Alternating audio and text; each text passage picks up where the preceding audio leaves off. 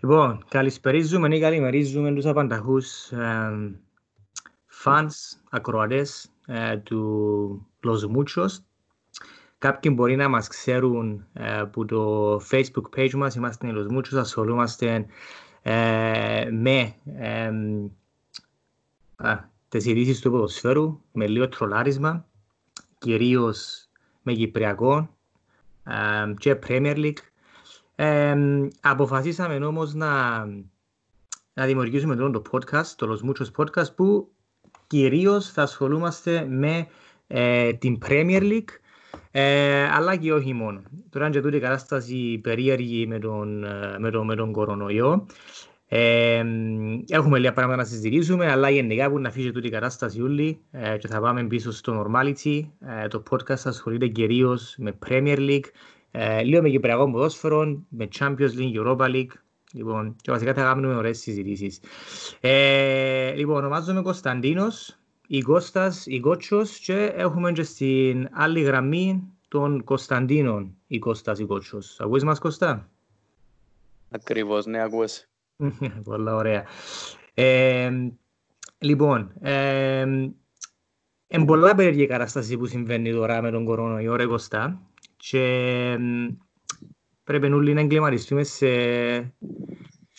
σε καινούρια reality, ναι; Ε, ναι, πολλά, ήταν πολλά ξαφνική αλλαγή για όλους μας. Ε, ξαφνικά είμαστε εσόκλειστοι σπίτι. Ε, δεν έχουμε ούτε live ποδόσφαιρο εννοείται. Τούτο μπορεί να αλλάξει φυσικά σύντομα. Ελπίζουμε να αλλάξει. Ε, αλλά να μένουμε να δούμε τις εξελίξεις ε, παραπάνω, το, και για το ποδόσφαιρο, αλλά παραπάνω και για την καθημερινότητα μας. Πώς να προχωρήσει το πράγμα, πώς να πάει back στο normality που πες και εσύ. Ας ελπίσουμε ότι σιγά σιγά να καλυτερέψουν τα πράγματα. Ναι, ε, ε, τις πρώτες έτσι λίγες εβδομάδες που ε, τέλος πάντων αποφασίστηκε πολλές παραπάνω χώρες τούτη η καραντίνα, στην πούμε, ε, η αλήθεια με έναν, όχι μόνη μου εννιά, αλλά μια από τις μεγάλες μου εννιές ήταν, Παναγία μου, να μου να γίνει με τη μάπαν τώρα. Πόσο καιρό να πάει το πράγμα. Εννοείς τι να γίνει με Λίβερπουλ. Ακριβώς, ακριβώς με Λίβερπουλ. Εδώ δεν το είπαμε, εγώ είμαι Λίβερπουλ φαν. Λοιπόν, και νομίζω σαν ε, όποιος Λίβερπουλ φαν around the globe, νομίζω, του τη στιγμή, ένα από τα πράγματα, από πολλά πράγματα που έχουμε στο νου του, ναι. 25 πόντους μπροστά, μείναν πόσα 10-11 μάτς. Έχει 30 χρόνια. Έχει 30 χρόνια. Ε, η αλήθεια εντάξει, τις τελευταίες περίπου 23 εβδομάδες, επειδή και θωρείς να αποκοινήσκεται όχι μόνο στον χώρο του ποδοσφαίρου, γενικά στην κοινωνία και παντού σε όλον τον κόσμο, ε, είναι στον μπροστινό μέρος του, του μυαλού μας το πούμε, αλλά still it's there. Και θεωρούμε φυσικά τώρα ότι πολλές, ε, πολλά προαθλήματα ε, από ό,τι φαίνεται αποφασίσαν ή δεσμευτήκαν να τελειώσουν τη σεζόν. Ενώ μερικές άλλες, ε, προς παράδειγμα η Γαλλία, σταματήσαν τη σεζόν. Ναι, υπάρχει τούτη διαφορά. Σε... Κάποιοι όντως αποφάσισαν να το τελειώσουν ε, και κάποιοι είπαν όχι, να, το, να περιμένουμε και να ελπίζουμε να συνεχίσουμε στις επόμενες εβδομάδες, επόμενο μήνα εσύ τι νομίζεις, τι νομίζεις είναι η σωστή απόφαση; Εγώ πάντα νομίζω πρέπει να κρίνονται στο γήπεδο τα παιχνίδια. Εγώ τι αν νομίζεις επειδή είμαι απολύστας. ε, ναι, ακόμα και στην περίπτωση της Λίβερπουλ που είναι τόσο μπροστά, από τη στιγμή που είναι μαθηματικά ε, είναι μαθηματικά ε, είναι κατακτήσει και μαθηματικά ο πρωτάθλημα και τη στιγμή που έχεις και τόσες άλλες παραμέτρους για διαβάθμιση, Champions League, Ευρώπη κλπ. Το ιδανικό είναι να παιχτεί, να παιχτεί το υπόλοιπο της σεζόν, έστω και σε έναν άλλο φόρματο όπως λαλούν. Ναι, είναι και πολλά τα λεφτά είναι μεταξύ. Εγώ νομίζω ότι ένα, ο πρωτίστως λόγος, ο κύριος λόγος, είναι ότι παίζονται πάρα πολλά λεφτά, ειδικά με τα τηλεοπτικά δικαιώματα και ξέρουμε ότι στη Premier League ε, έχει ομάδες που ε, επιβιώνουν μόνο και μόνο από τα τηλεοπτικά δικαιώματα, ειδικά οι πιο μικρές ομάδες και καρτερούν πώς και πώς τα λεφτά. Γι' αυτό νομίζω εντούν το added pressure να τελειώσουν τη σεζόν. Ενώ στη Γαλλία σταματήσαν τώρα τη σεζόν, πήραν τη βαθμολογία ως είχεν και η Παρή είναι πρωταθλήτρια. Τι νομίζεις για τούτο; Ε, νομίζω ότι η Παρή ήταν όποια έτσι και αλλιώς. Τώρα δεν ξέρω πιο κάτω στη βαθμολογία ακριβώς πώς ήταν τη στιγμή που σταμάτησαν το πρωτάθλημα. Σίγουρα κάποια αδικηθήκαν. Ε, μ' αρέσκει σαν απόφαση, αλλά who cares για το γαλλικό. ε, για το αγγλικό πρωτάθλημα, για Premier League που είπες πριν, ε, όντως είναι πάρα πολλά τα λεφτά. Και εντάξει, ακούγεται λίγο άσχημο τούτο ότι, ξέρεις, ε, για τα λεφτά. Είναι όμως για το profit. Ε, για εντό που πες και εσύ, για πολλές ομάδες είναι η βιωσιμότητα των ομάδων. Επειδή στη Premier League ε, έχουν το μεγαλύτερο κομμάτι των εσόδων τους που τα τηλεοπτικά και εξαρτούνται. Και είδα σήμερα και ένα post που έκαμε ο, ο πρόεδρος της Newcastle, νομίζω, ε, πώς το λέει, Mike Ashley, ξέρω. Ε, Τέλος που να πουλήσει η Newcastle, αφού έχει ναι. takeover τώρα που Σαουδάραβες. Μπράβο. Τσίνος και εξηγούσε τον το πράγμα, ότι ε, is it for the money? Yes, but not what you think. Ε, ότι ε, πάρα πολλές ομάδες που εξαρτούνται, εξαρτάται η βιωσιμότητα τους, που τούν τα λεφτά. Ναι, μα εντάξει, νομίζω ότι καλύτερα κανένας ε, που τις ομάδες ε, να γυρεύουν να βγάλουν profit. Νομίζω, ναι, όλες καρτερούν και ξέρουν ότι λογικά να έχουν λόγος. Μερικές ομάδες πολλά μεγάλο λόγος. Ε, και να καρτερούν τα λεφτά από τηλεοπτικά δικαιώματα ε, κυρίως. Και είμαι και πολλά περίπως να δω ότι είναι γήμερα συμβόλαια παιχτών που λήγουν, ε, επίσης συμβόλαια παιχτών που ε, παίρνουν πάρα πολλά λεφτά, δεν μπορεί να γίνει για Αν κάποια ομάδα τέλος πάντων έβαστα να πληρώσει επειδή δεσμεύτηκε σε έναν πάρα πολλά ψηλό συμβόλαιο και έβαστα λεφτά, δεν μπορεί να γίνει, δεν να πουλήσουν παίκτες. Θυκεύασα κάτι για Μπαρσελώνα, πάτε εγώ, ότι μπορεί να γίνουν το πράγμα, επειδή ανοιχτήκαν πάρα πολλά τα τελευταία δύο χρόνια.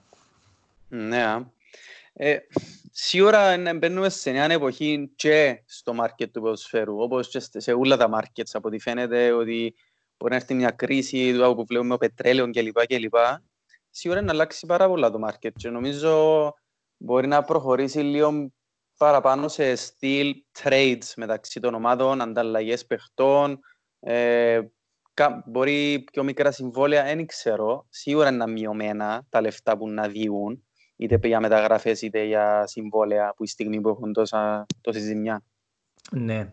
Και ε, επειδή κυρίως από ό,τι φαίνεται και η επόμενη σεζόν, 2020-2021, μάλλον θα παιχτεί behind closed doors. Άρα μπορείς να καταλάβεις και δαμε πόσο revenue χάνουν οι, οι ομάδες. Επειδή match day είναι μόνο τα εισιτήρια, είναι ολόκληρο experience ε, ναι. στην Αγγλία. Λοιπόν, mm-hmm. και καρτερούν πώς και πώς. Και πάλι, ειδικά οι πιο μικρές ομάδες. Ε, άρα ε, να πρέπει να κάνουν διαφορετικό budget, να μειώσουν τον budget τους, ε, να έχει ένα μεγάλο αντίκτυπο. Ίσως και να δούμε και αναθεωρήσεις ε, συμβολαίων. Μπορεί. Αν και πιστεύω να, οι, οι παίχτες κάποιοι να, να έχουν ένα pushback πάνω σε τούτον, mm-hmm. αλλά αν θα πρέπει να σκεφτείς τη βιωσιμότητα, ε, να δούμε κάποιες αλλαγές. Σίγουρα. Σίγουρα. Λοιπόν, OK. Okay. Ε, ήταν απλά ένα, έτσι, ένα short intro για την κατάσταση που επικρατεί τώρα. Uh, και εννοείται ότι θα συζητούμε στα επόμενα podcast αφού έχει λογικά updates. Βλέπουμε ότι ειδικά έχει κάποιες ε, ήδη ομοσπονδίες που ε, όπως η Γερμανία που νομίζω ότι αρχίσαν οι ομάδες να κάνουν προπονήσεις. Ε, η Αγγλία δεσμεύτηκε το συντομότερο ε, 8 Ιούνιου, βλέπουμε στην Κύπρο να γίνει κάτι, κάτι παρόμοιο, άρα να έχουμε updates και στα επόμενα podcast και κάτι να μιλήσουμε. Mm-hmm. Ε, για το podcast, λοιπόν, έχουμε ένα θέμα που είναι λίγο πιο γενικό και θέλαμε να κάνουμε μια λίγο πιο ανοιχτή συζήτηση. Ε, έκαναμε το post στο Mucho Space στο, στο facebook που ήταν παραπάνω για, την, ε, για το κυπριακό ποδοσφαιρό και πιάσαμε το δούλο το θέμα και έκαναμε το λίγο πιο tailor για την Premier League. Λοιπόν, και βασικά ε, ε, είναι 5-6 θέσεις, μπορείς να πεις θέσεις ρε Κωστά. Ε, θέσεις, ρόλοι, ε, ικανότητες, μάλλον ικανότητες παραπάνω. Μπράβο. Λοιπόν, ε, οι οποίες είναι βασικά ποιος πορτάρης, τερμανοφύλακας, τέλος πάντων ε, πιο ε, memorable. Ε, η δεύτερη κατηγορία είναι αμυντικός, αλλά αμυντικός με την που θέμα τεχνικής κατάρτισης ε, ονομάσαμε το σύλλον αμυντικό. Δηλαδή μπορεί να είναι και χάμπαρος, αλλά άμα βάλει τη ζωή του ακριβώς, ναι. Ένας ε, μπουγιόλ, σαν τον μπουγιόλ, αλλά σε Premier. Ακριβώς, λοιπόν. Ε, free kick taker, ε, η άλλη κατηγορία είναι entry player, όπως το Μαλέκο, ας πούμε, mm-hmm. στα κυπριακά γήπεδα. Ε, shooter και scorer. Έξι κατηγορίες, να έχουμε μια ανοιχτή συζήτηση, να κάνουμε ένα debate, να κάνουμε challenge ένας στον άλλον και στο τέλος να δούμε πού ε, κατέληξε ο κάθε ένας, ε, με ποια επιλογή. Θέλετε να αρχίσεις με τον Πορτάρι. Ναι, να ξεκινήσω με τον Πορτάρι. Ε, Εντάξει, είσαι... μιλούμε, να πούμε όμως ότι μιλούμε για ε, Premier League era. Ναι, ναι, Premier League Δηλαδή, κάθαρα. που το 92. Ε, που το 92, ναι. Και πάλι δεν σημαίνει ότι πιάνουμε τους καλύτερους που δουν τις κατηγορίες. Μπορεί μερικοί, ναι. Ε, ο καθένας έχει δικά του κριτήρια. Μπορεί να είναι πιο memorable, ε, μπορεί να τους είδες live τέλος πάντων, μπορεί να είναι δική σου την ομάδα, εννοείται είναι και λίγο biased. Ε, ο καθένας να εξηγήσει τους λόγους του. Ακριβώς. Ε, εντάξει, που θέμα πορτάριων, ε, θα πολύ λογίσω για την κατηγορία. Ε, να πω απλά τους που έχω εγώ παραπάνω στο νου μου, τους πιο memorable. Ε, ο ένας είναι ο Τσεκ, ε, κυρίως για το χρόνο του στη Chelsea, όχι κυρίως, για το χρόνο του στη Chelsea. Ε, ειδικά τότε που ήταν ε, με τον Μουρίνιο και είχε κάνει, ε, νομίζω αντικατέστησε τον Κουδιτσίνη μόλις ήρθε. Ε, πάρα πολλά clean sheets, είχε κάνει και χίλια λεπτά χωρίς να φάει γκολ το 2005. Το 2006 είχε και τον τραυματισμό στο κεφάλι και που τότε εμφανίζεται σαν παίχτης του water polo, άρα ακόμα πιο memorable. Ε, ναι, Πέτερ Τσεκ, μετέρχεται στην Arsenal. Ε, μετά έχω δαμε τον Van de Sar, που τη Manchester United, με ό,τι επέτυχε και εκείνος, και τον Schmeichel, που τη Manchester United, έπιασε και τρέπολ. Ε, έχω τον David Seaman, ε, πιάσε και double στην Arsenal.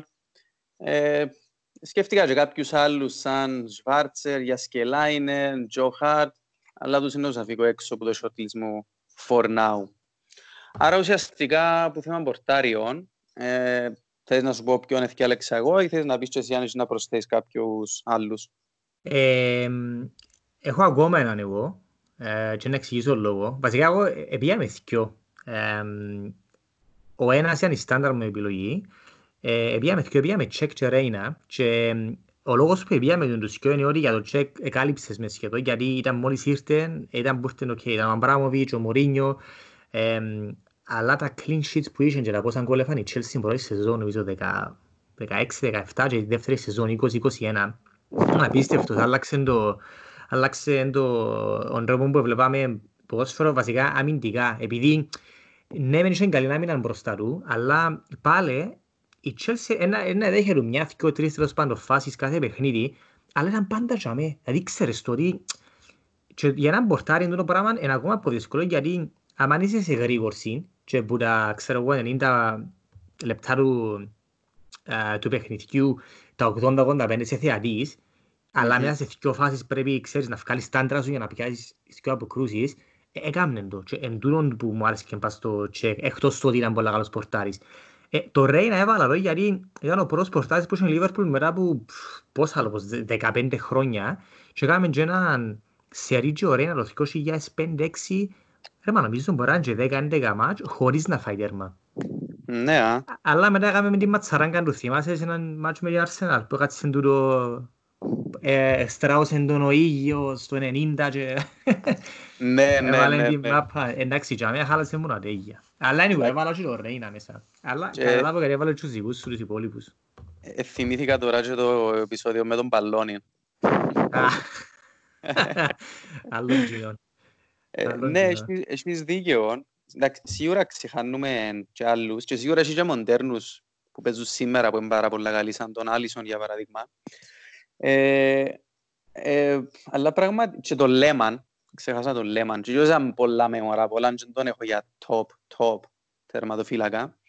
Ας σου κάνω μια παρέθεση ήταν για ο Λέμαν, δεν ήξερα θυμάσαι, αλλά σε ένα μάτσι στη Γερμανία, νομίζω μετά που είχε που είναι Αρσενάλ, ε, εκατουρήθηκε μες στο γήπεδο και πήγε πίσω πες τα πέλες και κατούρα και κάμε το επιθέσεις είναι άλλη ομάδα. Εν το φάεις το τέλος, αλλά πολλά αστείο. Talk about memorable, καταλαβαίνεις.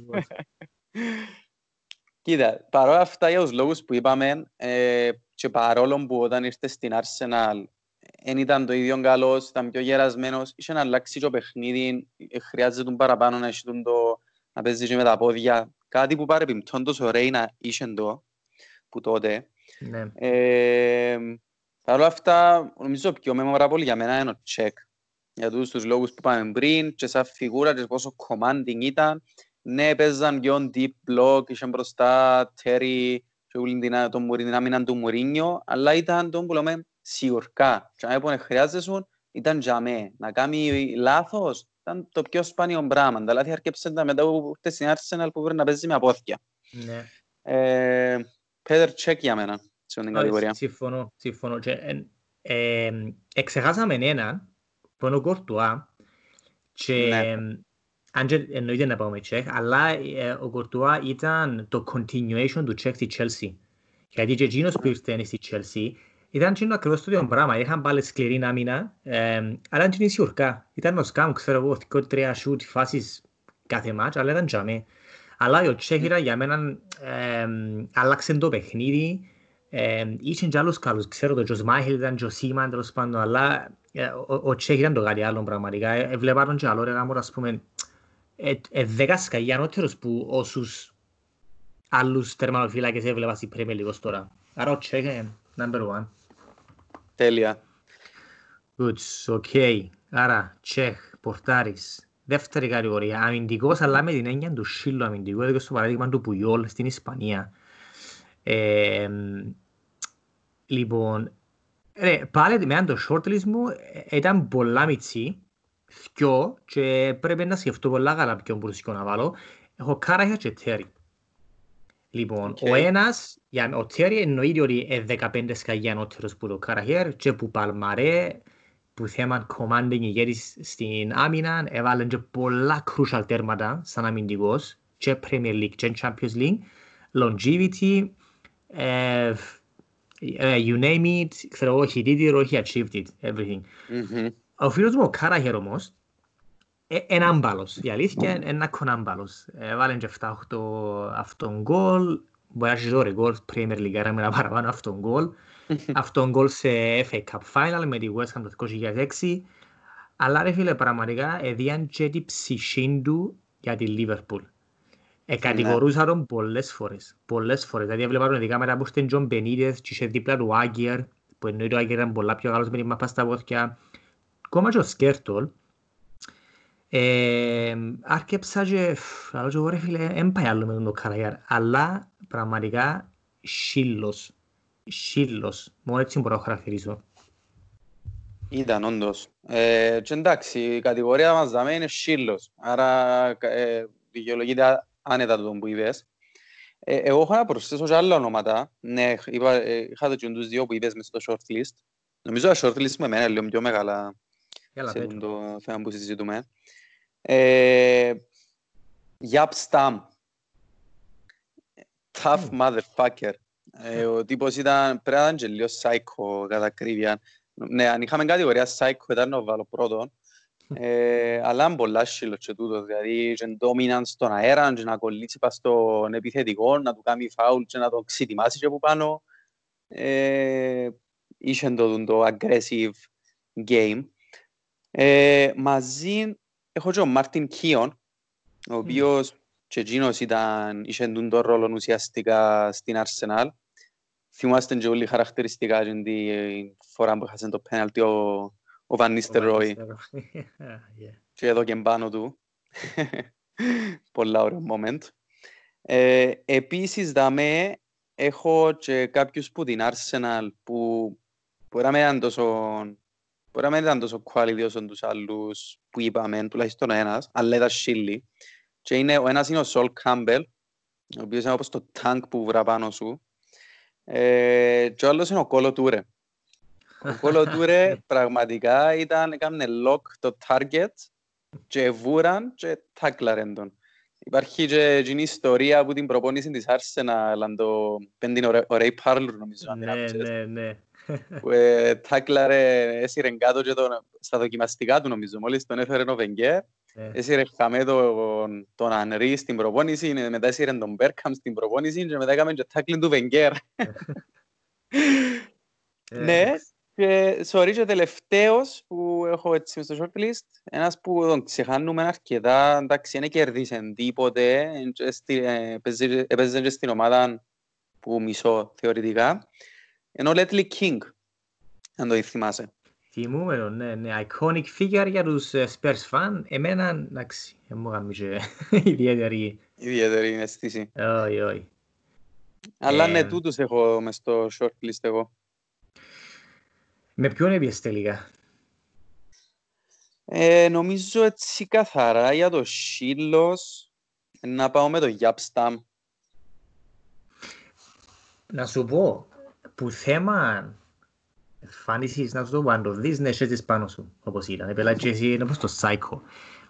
Στον τρόπο παιχνιδιού του, δεν ήταν και ιδιαίτερα Σίλος, δηλαδή να πέφτει tackling, ε, και είμαι πανυπόθηκια. Αφού αν θυμάσαι, ο Φέρκιουσον μπορεί να στην αυτοβιογραφία του ήταν στη συνέντευξη που είπε ε, ένα-δυο χρόνια μετά που έφερε ο Στάμ, επειδή ο Στάμ νομίζω έμεινε ένα-δυο χρόνια στη United. Και ε, ο λόγος που έφυγε ήταν επειδή είπαν του λοιπόν οι, οι, οι αναλύσεις του τέλος πάντων ότι ε, he doesn't tackle enough. Και τώρα ήταν το 2001 και 2002, κάπου για με. Που τσιν το έρα, ένας αμυντικός στην Premier League, έπρεπε να κόφει πόθηκια. Ήταν πριν να αλλάξει, να γίνει πιο μοντέρνο το ποδόσφαιρο. Λοιπόν, και έφτιαξαν τον τελικά, μετά από δύο τρία χρόνια νομίζω, δεν θυμάμαι ακριβώς μετά από πόσο, ο Φέρκιος τον είπε ότι ένα από τα μεγαλύτερα λάθη που έκανα στην καριέρα μου σαν προπονητής ήταν που άφηκα το Γιάπ να φύγει. Γιατί τον καιρό, ε, πράγματι, τα numbers του για tackling και interception τέλος πάντων, όχι interceptions, tackling καθαρά tackling, ήταν πολλά χαμηλά compare με άλλους αμυντικούς. Και ήταν unacceptable για Premier League era. Τι τον καιρό, anyway. Αλλά μετά λέει κατάλαβα ότι ήταν τόσο καλός στο positioning του, όπως το Μαλτίνι ας πούμε, τι τον καιρό πάλι, μες στα 90s, και του Van Dijk τώρα, που απλά he didn't have to tackle. Επειδή έμπαινε yeah. στο positioning και έκανε έναν απλό interception. Λοιπόν, ε, αλλά να, που να, θέμα, να. ναι, που θέμα εμφάνισης, νομίζω he's number one σύλλος αμυντικός. Να σου πω, δεν ε, το ξέρα τούτο, ότι είχε τόσο χαμηλούς αριθμούς στα tackling. Εγώ, εγώ η εικόνα που έχω στο νου μου με το Yap Stamp είναι τα aerial duels. Ε, δηλαδή, ήταν ένας επιθετικός μπροστά του, μπορεί λίγο πιο μίντζης, λίγο πιο κοντός, και πετάσε τον όπως τον πελόν με τον αγκώνα, κεφαλιάν και κουντούσε μετά και τον επιθετικό και τώρα και μια χαμέ και έφτιανε που πάνω του και λάλε του την κιόλας. Ναι. Εν τούν την εικόνα που έχω και θυμούμε τον έτσι σαν πολλά σύλλον. Ναι, I will give you this one. Oh, uh, definitely. Και τζαμιντικάρα. Αλλά εγώ πήγαμε ο Κάραχερ που ας πούμε, μόνο σε ένα category μπορώ να βάλω νομίζω. Ήταν σύλλος. Ήταν σύλλος, ήταν loud. Ήταν λίγο να μπάλω, είχε φορές είχαν να πάμε στα πόθηκα, δεν ήξερε να μπουν να γάμει, αλλά ας πούμε θυμήθον τελικό στην Κωνσταντινούπολη του 2005, έπαιζε με κράμπες. Κυριολεκτικά οι κολοσέρνε του, δεν μπορεί να λέει ήταν στυλ μες στο γήπεδο. Άρα, my word goes to Karahir. Okay. Alright. Επόμενη, free kick taker. Free kick taker. Ναι. Λοιπόν, να ξεκινήσω εγώ αν είδαμε, με τους που σκέφτηκα. Εντάξει, free kicks, ε, νομίζω ένας από τους πρώτους που σκεφτούμαστε όλοι έτσι σαν Premier League και γενικώς σαν free kick takers είναι ο David Beckham. Ε, ήταν το main quality του, είχε το, υπάρχει φράση bend it like Beckham, ε, ήταν λίγο unreal το πώς ευκαλέν τις σέντρες του και πώς εκτελούσαν τα φάουλ ο Μπέκαμ. Άρα έχω τον τον για προ, ο πρώτος που σκέφτηκα ουσιαστικά. Ε, μετά έχω δαμέ τον Έριξεν, Τότενα. Ναι. Εκείνος πολύ καλός free kick taker. Ε, μετά έχουμε στο νου μου τον Καθόρλα που δεν έψαξα να δω πόσα έβαλε ε, που, ε, που free kicks ή πόσες assist εύκαλε. Αλλά υπάρχει και το γκολ το, το πολλά σημαντικό που έβαλε στον τελικό του FA Cup ε, που πάρα πολλά μακριά. Ε, επίσης σήμερα είναι ο Σίγκιουρτσον, okay. Kevin De Bruyne και έχω δάμε και τον Didier Drogba ο οποίος νομίζω είναι λίγο underrated free kick taker. Είχε πολλά powerful shot και φινές, αν ήθελε. Ε, ναι, και σαν outsider έχω τον Thierry Henry σε την κατηγορία. Αν και είναι η κατηγορία του, έβαλε αρκετά free kicks. Είχε πάρα πολλά καλό free kick. Ε, κάτι άλλο που να πω για τον Καθόρλα που είπα πριν. Ε, εντάξει, είναι free kick, απλά θυμήθηκα τώρα έτσι ένα πολλά memorable moment ε, σε ένα στημένο corner. Δεν θυμούμαι με ποιον έπαιζε την μέρα η Arsenal, αλλά ήταν που τα δεξιά το corner και πήγε να το εκτελέσει ε, με το δεξί του.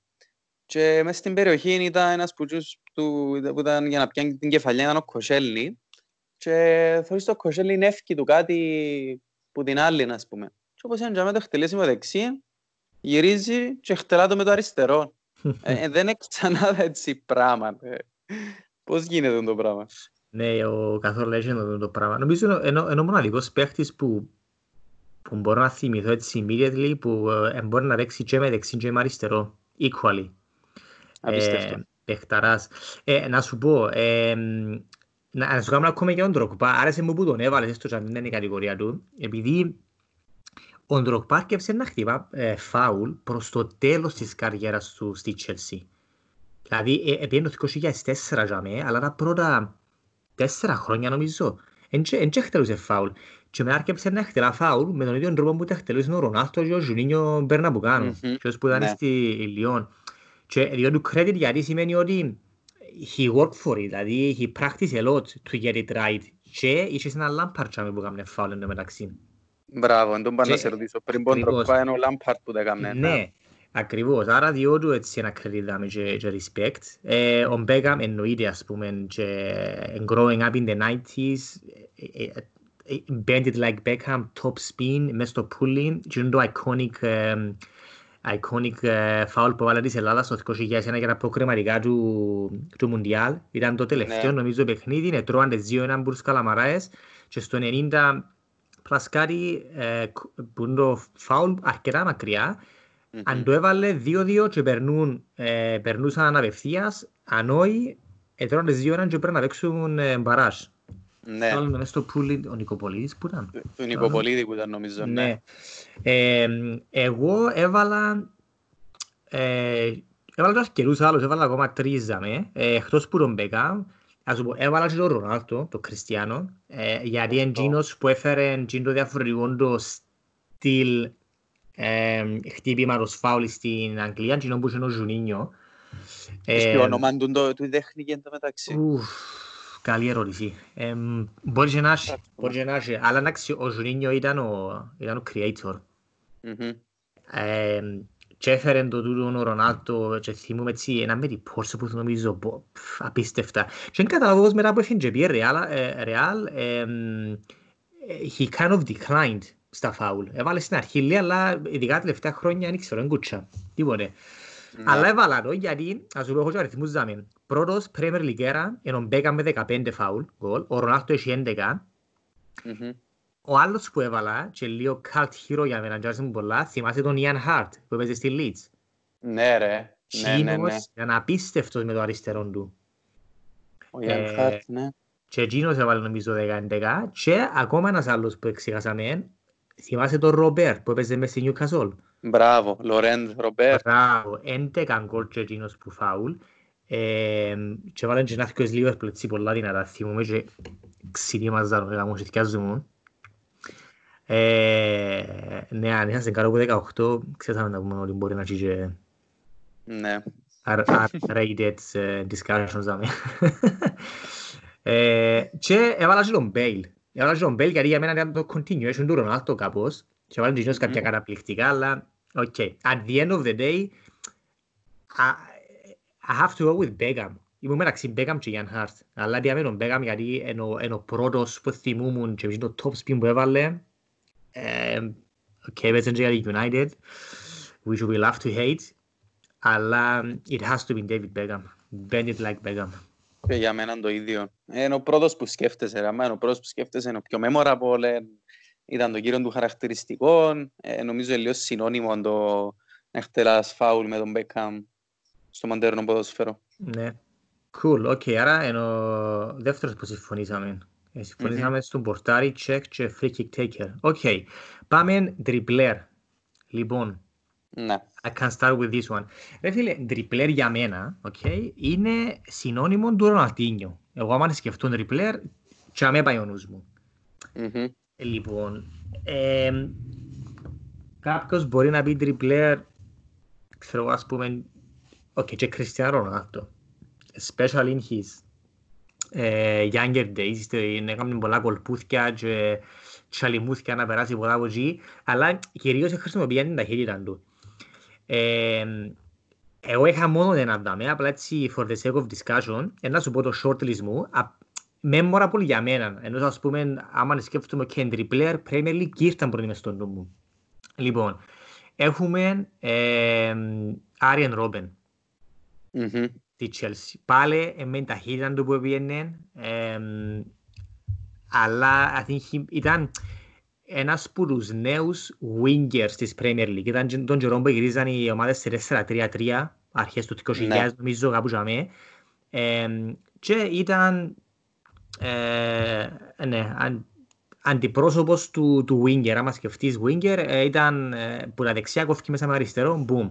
Μπράβο, εν που ήταν να πω ότι ήταν μάστρος σε μια συγκεκριμένη τρίπλα. Ε, τούτο που είπες. Ναι. Cutting from the right to the left και να κάνει shoot. Σωστός. Ε, ο άλλος είναι ο Ρονάλτο και ήταν παραπάνω τριπλέρ στα πρώτα σου τρεις σεζόν μετά φυσικά έπρεπε να κάτσει λίγο πίσω και να κάνει πιο μπαλανς στο παιχνίδι του γιατί καταλάβαινε ο ίδιος ότι ε, I, I, I can't just be a tripler. Καταλάβεις, δεν μπορώ να κάνω τρίπλες και τσαλιμούθια. Πρέπει να προετοιμάσω λίγο διαφορετικά. Αλλά ετάιζεν λίγους παπάδες που έχουν και καλαμαράεις ο Ρονάλτο. Ο άλλος είναι ο Κουτίνιο, ε, διαφορετικός είδους τριπλέρ. Ε, Απλά άμα σκεφτούμε, ok, Liverpool είναι τα τριπλές, είχαμε νομίζω ο Κουτίνιο που μου έρχεται προς μες στο, μες στο νου, είναι και πρόσφαρος. Ε, ο Μπεν Αρφά, έστω ότι δεν έδειξε πολλά στη Premier League, θυμούμε και το iconic το τέρμα του που την έπιαν που την άμυνα, πέρασε τους ούλους και βάλεν τον. Nice take. Λοιπόν, και the king of all triplers, the Nigerian JJ Okocha. Yeah. λοιπόν, ε, even before Ροναλτίνιο, αν και νομίζω παίξαν και μαζί στην Παρίσια και εμένα δεν θυμούμαι. Αλλά ρε φίλο άνθρωπος ήταν χάρμα εντέσσεν. Ήταν ο πρώτος άσυλαν τριπλέρ που, που, που είδα. Ναι. Ε, εν, εν τούτο που βασικά έχει, έχει διάφορα είδη τριπλέρ, ναι. Τώρα που το, έτσι, που το σκέφτομαι λίγο παραπάνω. Είπες για ο Ροναλντίνιο που ενώ τριπλέρ που έχει πάρα πολύ εφευρετικό ήταν να περάσει τον παίχτη του για να δημιουργήσει ευκαιρία. Έχει άλλους τριπλέρς όμως που πιο αντέχουν την πίεση μες στο χώρο του κέντρου. Σκεφτού η Έστα ναι. στυλ. Ε, εντάξει, εμάς σκεφτούμαστε τριπλέρ, σκεφτούμαστε παραπάνω όμως στην πρώτη κατηγορία, όπως το Ροναλντίνιο. Ε, άρεσε μου το shortlist, το shortlist σου. Ε, ο JJ ο Κότσα ε, πραγματικά ήταν νομίζω πιο εφευρετικός τριπλέρ που είδα στη Premier League. Ε, αλλά ξέχασες έναν. Ναι, ξέρω ποιο λαλείς. Βασικά, έχω τρεις άλλους παίξεις και μπορώ απλά να τα σύρω τα ονόματα τους έτσι. Ο πρώτος είναι ο Μπέρκαμ. Ναι, ναι, δεν τον είχα υπόψη μου για την κατηγορία, αλλά ναι. Ε, βασικά είχα και ακόμα και Μπέρκαμ, ε, και Φράνκο Ζόλα και τον Ζουνίνιο της Middlesbrough. Αν το θυμάσαι, end of 90s. Δεν θυμούμαι ρε. Ναι. Ε, τα έπαιξε και ο Μουντιάλ τούτος. Ήταν, ήταν πάλι, για εκείνον τώρα ήταν 96, 97, κάπου για 98, ήταν κάτι πολλά διαφορετικό για την Premier League. Ε, αλλά είναι τούτος που έχεις υπόψη σου. Όχι. Όχι, οκ. Υπόψη μου έχω τον Eden Hazard. Φου, εντάξει, είδες τώρα... Έτσι μύθηκα πάνω μου. Μιλούμε για πολλά tight control, μπορεί να κάνει και τα Νομίζω μπορεί να κάνει και τις πιο κατηγορίες dribbling εν τω μεταξύ του δώσ, και σαν μέσος και σαν επιθετικός. Ε, εντάξει, ο άνθρωπος δεν πιάνε στη μάπα. Ναι. Πόσα παιχνίδια θεωρούσαμε εναντίον της Arsenal, εναντίον της Liverpool, να παίρνει κούφους τρεις παίχτες. Ε, ήταν σχεδόν απίστευτο να του πιέσει στη μάπα, όσο είναι στη Premier League. Όχι, ξέχασα τον, δεν μπορώ να καταλάβω. Αλλά, ναι, strong uh, shout. Και ένας, έτσι, ένας shout που ήθελα να κάνω έξτρα, ναι, εγώ σκέφτηκα τον Ρονάλτο, τον Ρομπέν, ε, σκέφτηκα τον Καθόρλα, έτσι, σαν πιο ίνιεστα στυλ. Είχε το La Croquette που αλλάσεις πόθηκια γλύωρα και Ναι, ναι. περνάς σου στο κέντρο. Ε, currently, ένας που αγαπητός μου τριπλέρ στη Premier League και πιο εφευρετικούς, είναι ο Πέπε της Arsenal.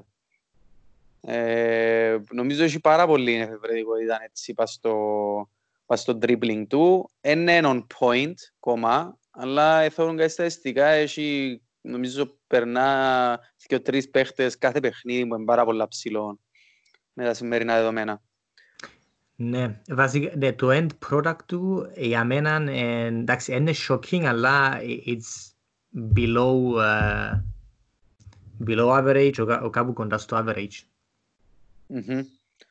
Με ποιον επίες τελικά εσύ; Επία με Jay; το, και βέβαια, με τον King JJ Okocha. Απίστευτος με, τη, με την Bolton. Το θκιόν του Αϊόπη. Το να σκάνει του φέρουμε. Αϊόβι. Εντάξει, Εσύ με ποιον εγώ- έπιες, Hazard; Εγώ, εγώ έπια με το Hazard, ναι. Ναι, όχι εντάξει. Κοίταξε, εμ, εμ, ε, διαφορετική εμ, η τριπλέρ και ναι, αν, αν, αν θα σκέφτομαι να πάω με κάποιον στυλ Hazard, ε, πρέπει να πάεις με ο Hazard. Μμμ. Εννοείται. OK. Cool. Εμείς είμαστε πιο κατηγορίες. Απλά να υποθυμίζουμε ότι ως τώρα πήγαμε με πορτάριν και δυο με Τσεχ. Ε, αμυντικό σύλλο με την έννοια του σύλλου, εσύ πήγες με το Γιάπ Σταμ και εγώ με το Κάραχερ. Free kick, taker και δυο πήγαμε με Μπέκαμ. Τριπλέρ, εγώ πήγα με Τζέι Τζέι Οκότσα και εσύ πήγες με Eden Hazard. Και η Μμμ. επόμενη κατηγορία είναι ε, βασικά shooter και εντάξει, οπό- όπως το πάρει ο καθένας. ε, Πομπάρο, top spin ε, και η τελευταία είναι scorer. Οκ. Ε, αρχίζεις εσύ, shooter. Ναι. Ε, λοιπόν, εντάξει, δαμε ξεκίνησα με κάποια έτσι γνωστά ονόματα, μετά έγινε extend πολλά γλήορα τούτον το list, και πολλούς καλούς shooter. Κυρίως πιο παλιά, το είναι έτσι λίγο παράπονο μου με το σημερινό ποδοσφαίρο. Δεν ξέρω γιατί, δεν ξέρω αν δεν έχει τόσους καλούς μακρινούς shooter, ας πούμε, ή απλά δεν το φέρνει το παιχνίδι πλέον και προτιμούν οι ομάδες να μην κάνουν μακρινά shoot επειδή είναι efficient. Μπορεί να είναι συνδυασμός το θκιο, δεν ξέρω. Ε, εντάξει, ε, μόλις, είπα, μόλις σκεφτήκα shooter, αν και έπαιξαν στη Premier League, εντάξει, θα βάλω στον το short, αλλά εγώ σκεφτήκα και τσπάγια. Μάλλον Ωραίος. ψυχολογι- Μάλλον ψυχολογικά εναντίον του από ελ, Ναι, λογικά. ναι. Δύο-τρία Ε, με τρία γκολ. ε, Όλοι θυμόμαστε το παιχνίδι. Άρε μορφή. Ναι. Ε, μετά θυμήθηκα ένα απίστευτο shoot, δεν ξέρω αν έβαλε άλλα, απίστευτο shoot όμως, του Γεμπόα. Δηλαδή, όποιος δεν το είδε τον το γκολ, να μπει στο YouTube τώρα να γράψει Γεμπόα, Y-E-B-O-A-H, και να δει έναν πελοπόμπαρο, ένα έτσι shoot. Ε, ναι, ε, κατά τα άλλα όμως, ε, τα, ε, τα πρώτα ονόματα που μου ήρθαν είδαμε ήταν Κριστιανό Ρονάλτο, ε, βάλε κάτι, shoot, τότε που ήταν στη Manchester United, δεν ξέρω, σχεδόν που η μέση του γηπέδου κιόλας, είδαμε και έτσι γκολ. ναι. Είδαμε και γκολ με απίστευτη δύναμη με το αριστερό πόδι, το δεξιό, όποτε θέλεις. Ήταν κίνδυνος θάνατος αν έβρισκε λίγο χώρο μπροστά του. Ε, Ήταν ε, από τους λίγους παίχτες που τόσο έχουν λίγο χώρο που πάρα πολλά μακριά και όχι δεν πρέπει να το φύγεις, πρέπει να γλύσεις αλλιώς κάτσεις πάνω. Ε, παρόμοιο στυλ shooter με το άλλο πόδι, Gareth Bale και εκείνος με τη Tottenham είχε το και που πολλές γωνιές, έπαιξε και που αριστερά, έπαιξε και που δεξιά ε, και φινές και δύναμη, ήταν πάρα πάρα πολλά δυνατόν το shoot του. Ε, επίσης δάμε έχω και τον Τροκπά που εσύ αναφέραμε και πριν, επίσης για παρόμοιους λόγους. Ε, έχω τον Βαν Πέρσι, έβαλε και βολέ, Ναι. Μμμ. Έβαλε και πολλά, και που φάουλ έβαλε, και που την μια μερκάν και που την άλλη, τους καλύτερους σουτέρ που είδαμε στην Arsenal. Ε, έχω επίσης δαμέ και τον Σκόουλς, και τον Λάμπαρντ, και τον Τζέραρτ, και τον Ρούνι. Θυμήθηκα και τον Ρίσε. Έχουμε και σήμερα τον Ντεμπρούινε. Θυμήθηκα τον Τσάμπι Αλόνσο. Τον Ανρί που είπα και πριν. Και τον Χάτολστον. Αν θυμάσαι τον Χάτολστον. Ναι, ναι. Ε, έκαμε κάτι σούτ κάποτε που η μάπα σηκώνε τον ξέρω εγώ 50 πόντους αλλά πήγαινε to the infinity ας πούμε με πολύ δύναμη. Ε, και ήταν πολλά ιδιαίτερο το σούτ του. Ε, και τελευταίος ο Jimmy Floyd Hazelbank που το είχα ψάξει λίγο νομίζω έβαλε πάρα πολλά γκολ έξω από την περιοχή. Άρα I have to include him as well. Μάλακα το shortlist μας είναι σχεδόν ακριβώς το ίδιο. Ε, εγώ βάλα ακόμα έναν παίχτη. Και βασικά να σου πω εγώ πώς σκέφτομαι είναι ότι shooter, ok. Σκέφτομαι ότι δαμε μια κατηγορία που να μπουν παίχτες που αν είμαι φίλαθλος αντίπαλης ομάδας και δω τον, τον, τον παίχτη να κάνει μάπαν έξω από τετράγωνα ας πούμε, τέλος πάνω κοντά στην πόρτα, λαλό σε μέσα, εφάμε το, αμάν. Λοιπόν, ε, Jimmy Floyd Hasselbank, φίλε, δεν μπορεί να δεις για τον παίχτη. Σοβαρά, χωρίς ε, φόρα, α, κλειστός, ας πούμε, όχι μόνο να κάνει το σούτ, αλλά να πάει και με 150 χιλιόμετρα την ώρα, μέσα στο πουλί. Λοιπόν, απίστευτος. Λάμπαρντ, παίζει ένα σίγουρα παραπάνω γκολ εκτός της περιοχής, ε, μέσα στη Premier League. Ο Μπέιλ, έκαμε και τις δυο τρεις σεζόν, που ήταν γίνον το στάνταρ του το ωραίο, που έκανε τη μάπα έτσι να πάει δεξιά και πήγαινε σιγά σιγά και απλά με το αριστερό του άνοιγε την ένα-δυο μέτρα και έβαλε την μέσα στο πουλί. Far ε, corner. Ακριβώς. Paul Scholes και εκείνος έβαλε κάτι τερματάρες που έξω από την περιοχή. Έβαλα και το Ρίσε, γιατί και τούτος είχε φοβερά δυνατόν πόδι. Ο Ρίσε ήταν απλά δύναμη και έβαλε και έναν γκολ της United, μπορεί να θυμάσαι το 2001 νομίζω.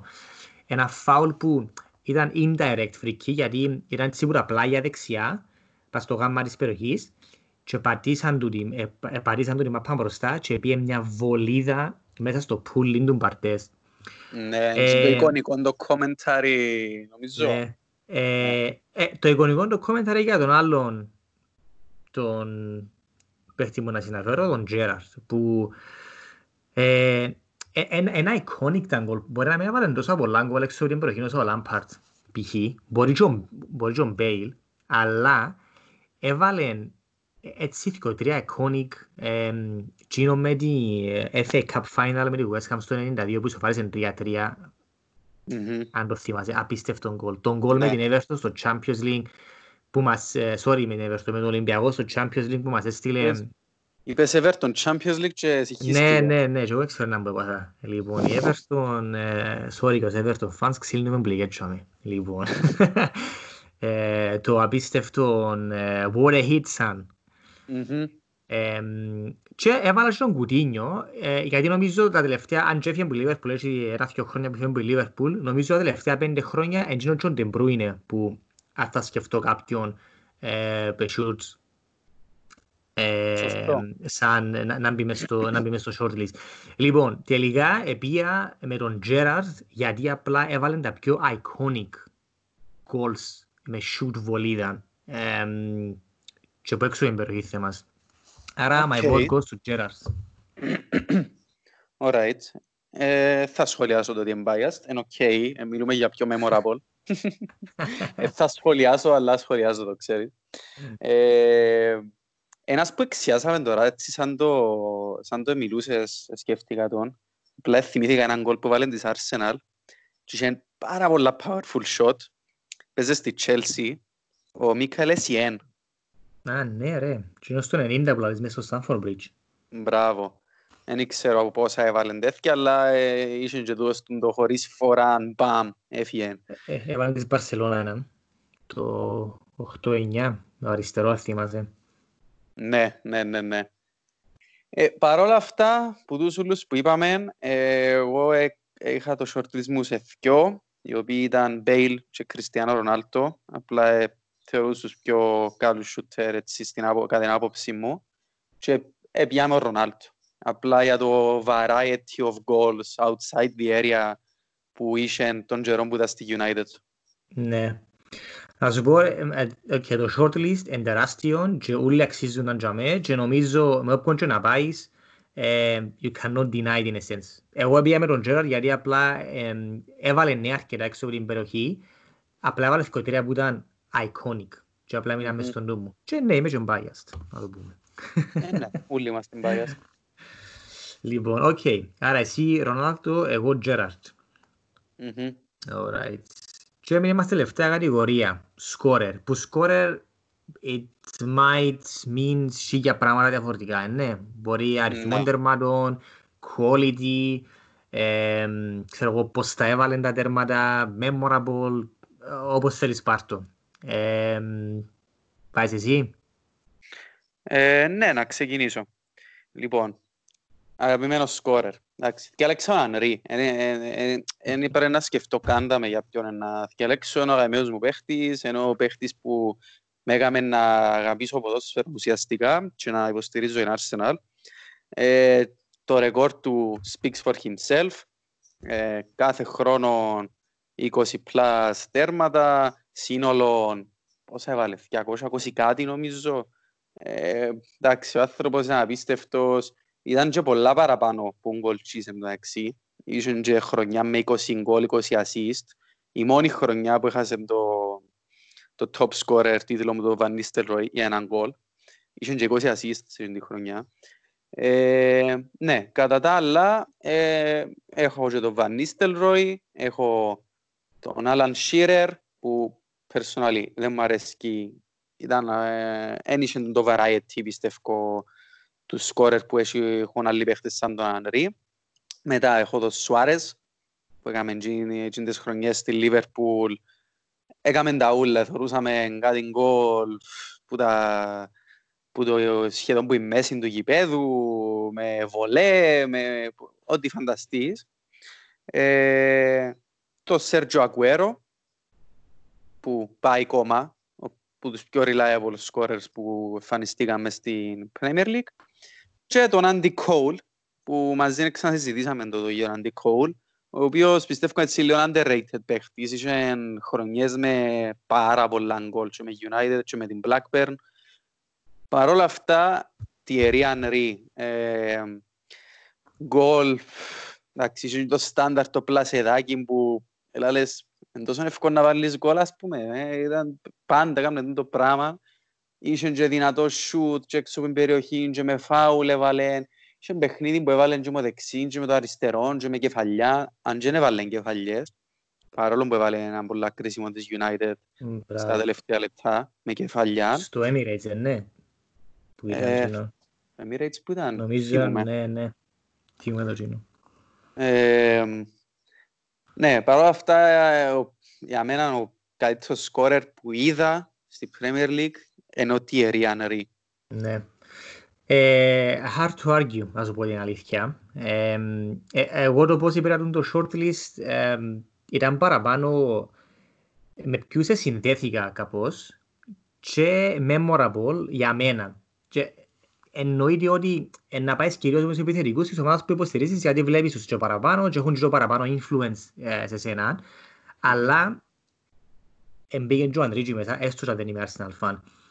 Ε, για μένα ο Ανρή ήταν εκείνος που ε, έφερε το διαφορετικό, το κάτι διαφορετικό σε στήλη επιθετικού στη Premier League, γιατί ως τον καιρό του Ανρή, που ήρθε ο Ανρή, ε, είχες ε, Shearer, Andy Cole, Teddy Sheringham, ήταν ο, ο Fowler, ο Owen, ήταν, okay, ήταν όλοι Εγγλέζοι και με, ε, θα σου πω, ε, ίδιο στυλ, αλλά κάπως παρόμοιο τρόπο παιχνιδιού, in a sense. Αφού έπαιζαν... in the box. Μπράβο, έπαιζαν ένα αγγλικό, νομίζω ο Owen ήταν ο πιο διαφορετικός, που ήταν πιο γλύωρος και πιο διζητικός. Λοιπόν, αλλά και εκείνος ο Owen ευκήγε ένα-δυο χρόνια πριν να έρθει ο Ανδρής η Premier League.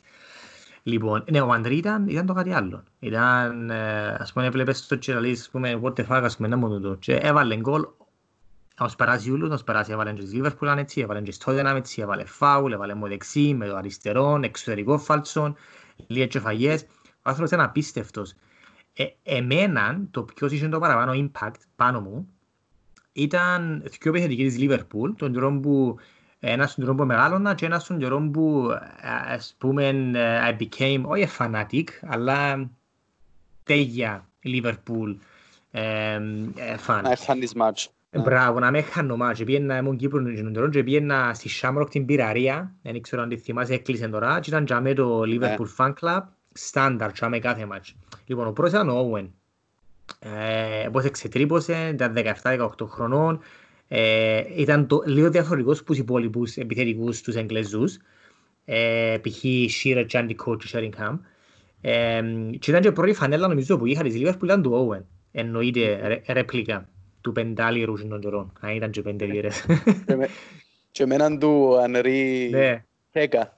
Ε, Λοιπόν, ο άλλος ήταν ο Τόρες. Δεν ξέρω, αλλά είχα, είχα απίστευτη αδυναμία στον Τόρες, γιατί τον καιρό που ήρθαν ήταν μετά που έφυγε ο Όεν, δεν είχαμε επιθετικό, είχαμε τον Μίλαν Μπάρος και ήρθαν και ήταν το κάτι το διαφορετικό για τη Λίβερπουλ, μιλούμε για επιθετικό της Λίβερπουλ. Ε, έκαμε μια πιο καλή σεζόν, μετά εντάξει, ε, ε τσουγκρίσαμε, τα έφυγε η Chelsea, αλλά still ε, I was admiring him και πήγατε σε πολλά μας στο Anfield και είδα τον που, που κοντά, σε έναν Liverpool Chelsea 2-0 έβαλαν και αρχικό αδέρματα. Ε, είχε πολύ impact πάνω μου τέλος πάντων. Και πήγα και με έναν τέταρτο, σαν λίγο πιο cult hero, ε, ήταν που μεγάλωνα, ήμουν που μεγάλωνα, ήμουν 12-13 χρονών, πάω στο 2000, Kevin Phillips. Θυμάσαι τον; Οκ, Sunderland. Ε, ναι, χθες ο Southampton που τα ρε, τώρα να συγχυστώ. Αλλά όχι, Σάντερλαν που ήταν, ναι, στο στάδιο του Φορός. Και έφυγαν και πρόσκορες στην Ευρώπη, να, 30 γκολ που βάλε. Και έφυγαν και Golden Boot. Όντως, ρε φίλε. Έτσι ήταν τον καιρό, ξέρεις, που ήμουν 12-13 χρονών και αρχίσεις και καταλαβαίνεις λίγο παραπάνω και είσαι στους στάνταρ με τον Owen, τον Ανδρείο, 20.000, ξέρεις, τον Sheringham, τον Shearer. Και ξετριβώνει ας πούμε ο Kevin Phillips με Sunderland και βάλει 30 γκολ και πιάνει χρυσό παπούτσι. Είναι κάπως ναι. what the fuck. Αλλά ε, να πάω και εγώ με Ανρή. Επειδή... Ναι. Α, ε, ναι ρε φίλε, ο άνθρωπος ήταν απίστευτος. Ε. Ήταν, ήταν το κάτι διαφορετικό. Οπότε παίζαμε την Arsenal και τον καιρό. Και θυμούμε ένα iconic τέρμα ρε Κωστά. Για να κλείσουμε. Ε, στο Highbury που μας νικήσει 4-2 και ε, προκριθήκαμε ένα 0, έκαμε το 1-1, έκαμε το 2-1 και νομίζω ο Ανδρή που το έκαμε 2-2. Έπιαν την σχεδόν που το κέντρο και πήγαινε έτσι που αριστερά έτσι που το άρεσκε Επέρασε ένα-δυο, πάνε να μπει μες στην περιοχή. Φάρ' το δέντο στο YouTube το βίντεο. Ε, βάλε Ανρί Κάραχερ, ξέρω εγώ, εν Highbury. Κάμνη προσποίηση ότι είναι σουτάρι του Κάραχερ. Μπράβο, ο Κάραχερ εσαντανωθήκαν τα πόθηκια του, δεν ξέρω εντάλλως εμπίεν μπροστά, πίσω δεξιά αριστερά εκουτούλησε μπας στον άλλο μας τον αμυντικό, πέσαν και σκιώχαμε και ο Ανρί μόνος του με το πορτάρι έσυρε μας το. Ναι ρε, ε, ήταν, ήταν όντως κάτι τέλεια διαφορετικό για επιθετικός τότε. Κόμμα πιο παρασχέσιμο ήταν τον κόλπο της τότε να. Συλλες μου τώρα πιάνε το σχεδόν που η μέση και πήγαινε, τότε να πιάνε την που θέση right back. Ναι. Και πήγαινε, πήγαινε, πήγαινε και κατέληξε μέσα στην περιοχή που αριστερά ήταν όλοι μες σηκωμένα σέρκα, περιμέναν πάσα, ο Πειρές, ο Μπέρκαμ, ξέρω εγώ. Τίποτε. Προσποίηση, γύρισε της στο αριστερό του πόδι, πλασεδάκι, easy, σαν πως δεν έγινε τίποτε. Νομίζω ρε τότε, όντως ήταν και οι άμυνες συνηθισμένες σε man to man, επειδή είχαν, είχαν επιθετικούς που ήταν μέσα στην περιοχή, του ήταν η δουλειά τους. Ε, ο Ανρή ήταν κάτι τόσο διαφορετικό που ανάγκαζε την άμυνα της άλλης ομάδας να φύγει έξω, να παίξει, έτσι να τον πιάει σε κάθε ένα βήμα του ήταν δύο μέτρα, ήταν απίστευτα γλίωρο, μπορούσε να τριπλάρει, μπορούσε να κρατήσει τον αμυντικό πίσω να με, με χάσει μάπα. Πάρα πολλά επικίνδυνος παίχτης, νομίζω άλλαξε το παιχνίδι την εποχή πραγματικά. Ναι, έχεις δίκιο. Επειδή ε, έρχεται σαν αριστερός forward, ας πούμε, αριστερός striker και τον πολλά και εσύ ότι οι αμυντικοί ήταν συνηθισμένοι να μαρκάρουν τους επιθετικούς μέσα στο κουτί και να τέχει κοντά τους και εσυχίζουν τα βασικά ή ετραφιούνταν πολλά έξω ή δεν ετραφιούνταν και απλά μηνύσκαν να βαστούν τη γραμμή αλλά με ένα διασχόρο του Ανρή και μετά που έγιναν πιο adapt οι άμυνες που ξέρω εγώ μαρκάρουν χώρους αντί παίχτες. Ναι, και, και γι' αυτό ε, θωρείς, αν δεις και τα νούμερα των παιχτών της Arsenal, είχαν πολλούς παίχτες που βάλουν έτσι πας στα 10 γκολ τότε λόγω του, του πράγματος. Αφήνε τον χώρο ο Ανρί και μπαίναν μες στην περιοχή κάτι Λιούνγκμπεργκ, κάτι Βιλτόρ, κάτι Πιρές.